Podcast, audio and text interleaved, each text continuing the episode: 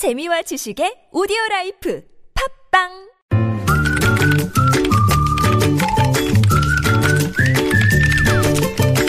뉴스보다 재밌고 뉴스보다 뜨거운 무적의 댓글 시간입니다. 시사 칼럼니스트 이승원 씨 모셨습니다. 어서 오세요. 네, 안녕하세요. 자, 첫 소식 가보죠. 네, 박근혜 대통령이 특검의 대면 조사 일정 노출 문제를 가지고 사실상 트집을 잡고 있습니다. 네. 아, 대통령 측은 특정 언론을 통해서 수사 기록이나 증거물이 유출돼 왔다면서 이 신뢰할 수 없는 특검의 태도에 대해서 강력히 항의했다라고 밝혔고요. 네. 일단 박 대통령 측이 당초 9일로 합의했었던 대면 조사 도 일단은 뒤집은 그런 상황입니다. 네. 아, 특검팀은 두 가지 선택지를 놓고 신중히 고민하는 모양새인데 아, 우선 그동안 협의했던 과정 그리고 이 과정에서 나왔던 일종의 청와대 측의 부당한 요구를 전면적으로 공개하면서 음. 대통령을 압박하는 방안을 거론하는가 하면 예. 또 하나는 대면 조사가 어쨌든 급하기 때문에 이 적절한 수준에서 조치를 취하고 다시 일정을 잡는 방안을 음흠. 고민하고 있다고 하죠. 네. 어차피 시간 끌기에 들어간 대통령 측은 대면 조사를 무기한 연기할 수도 있는 상황이어서 그 모든 것이 상당히 유동적으로 보입니다. 댓글 어떻게 달렸어요?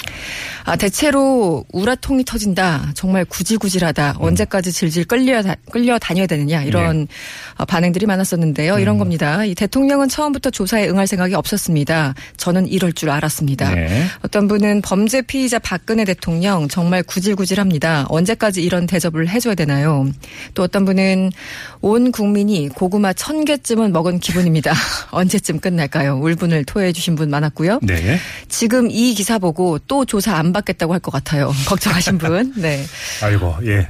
산 넘어 산이죠. 네. 어차피 조사를 한다고 해도 부인만 하겠지요. 그냥 이참에 청와대가 그동안 어떤 부당한 요구를 했었는지 그것을 밝히는 게 차라리 음, 나을 것 같습니다. 음, 이것도 뭐 음. 합리적인 것 같고요. 예. 네.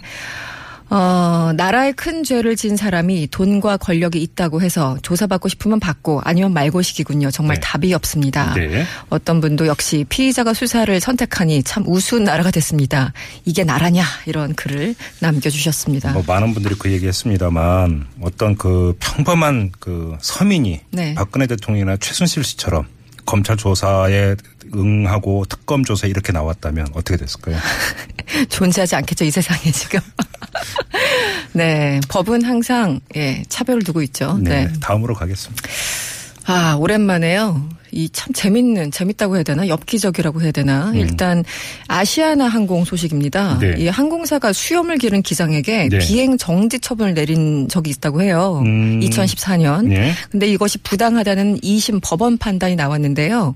1심 판단을 완전히 뒤집은 겁니다. 갑자기 기분이 묘해지는데. 어, 맞아. 우리 진행자님이 수염이 지금 덥수룩 하시죠? 네. 아니 수염에 무슨 죄가 있다고 비행정지 처분을 내립니까? 네, 일단 흥분을 가라앉히시고요. 제가 설명을 해드릴게요. 서울고법 행정 6부는요. 오늘 아시아나항공이 중앙노동위원장을 상대로 낸 항소심에서 1심을 파기하고 아시아나의 청구를 기각했습니다. 네. 어, 사연은 이렇습니다. 기장 A 씨는 지난 2014년 9월 상사로부터 이 턱수염을 기- 턱수염을 기르는 것은 회사 규정에 어긋나니까 면도를 해라 이렇게 지시를 받았는데 따르지 않았죠. 네. 그러자 이제 회사 측이 A 씨의 비행 업무를 일시적으로 정지시켰고요. 수염을 왜 기르냐 설명을 해라 이렇게 요구를 했다고 합니다. 저는 이 설명을 어떻게 했을지 참 궁금한데 예. 일단 기사에는 안 나왔고요. 그래서 A 씨는 결국 수염을 깎았고 29일 동안 비행 업무에서 배제된 것은 부당한 인사 처분이라면서 네.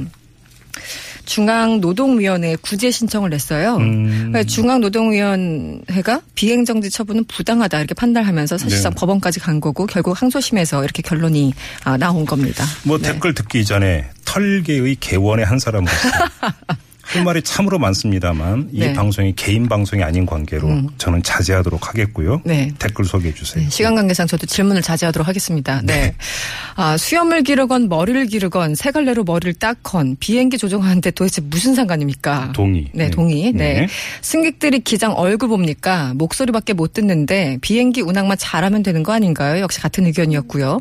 동의. 네, 어떤 분은 또 내 평생 40평생 비행기 수도 없이 타봤습니다. 기장 얼굴 단 한 번도 본 적이 없습니다. 옳고. 네.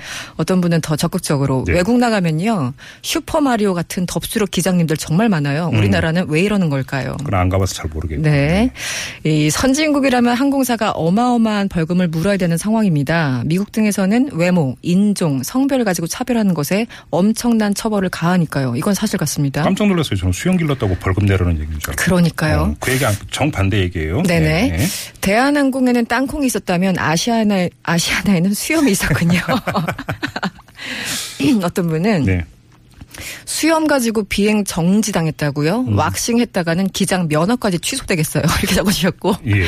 어떤 분은 나름대로 또 논리를 좀 세우셨어요. 전투기나 수송기 등 군용기에는 상시적으로 산소 마스크 같은 걸 써야 되니까 음, 음, 면도가 필요할 것 같긴 합니다. 네. 하지만 민항기야 수염 길러도 되지 않나요? 이렇게 조심스럽게 음. 어, 질문을 해주셨고 네. 반면에 항공사 측 의견과 같은 사람도 분명히 있었어요. 음. 서비스업에서 일하는 직원들이 용모 단정한 것은 기본입니다. 네. 회사 요구가 부당하지 않다고 봅니다. 이렇게 반론을 적어주셨는데요. 그러니까 제 말이 수영 기른 네. 게왜 용모가 단정하지 않다라고 연결이 되냐 이 얘기예요. 제 얘기는. 네, 그건 나중에 우리 백분 토론을 한번 해보도록 하죠.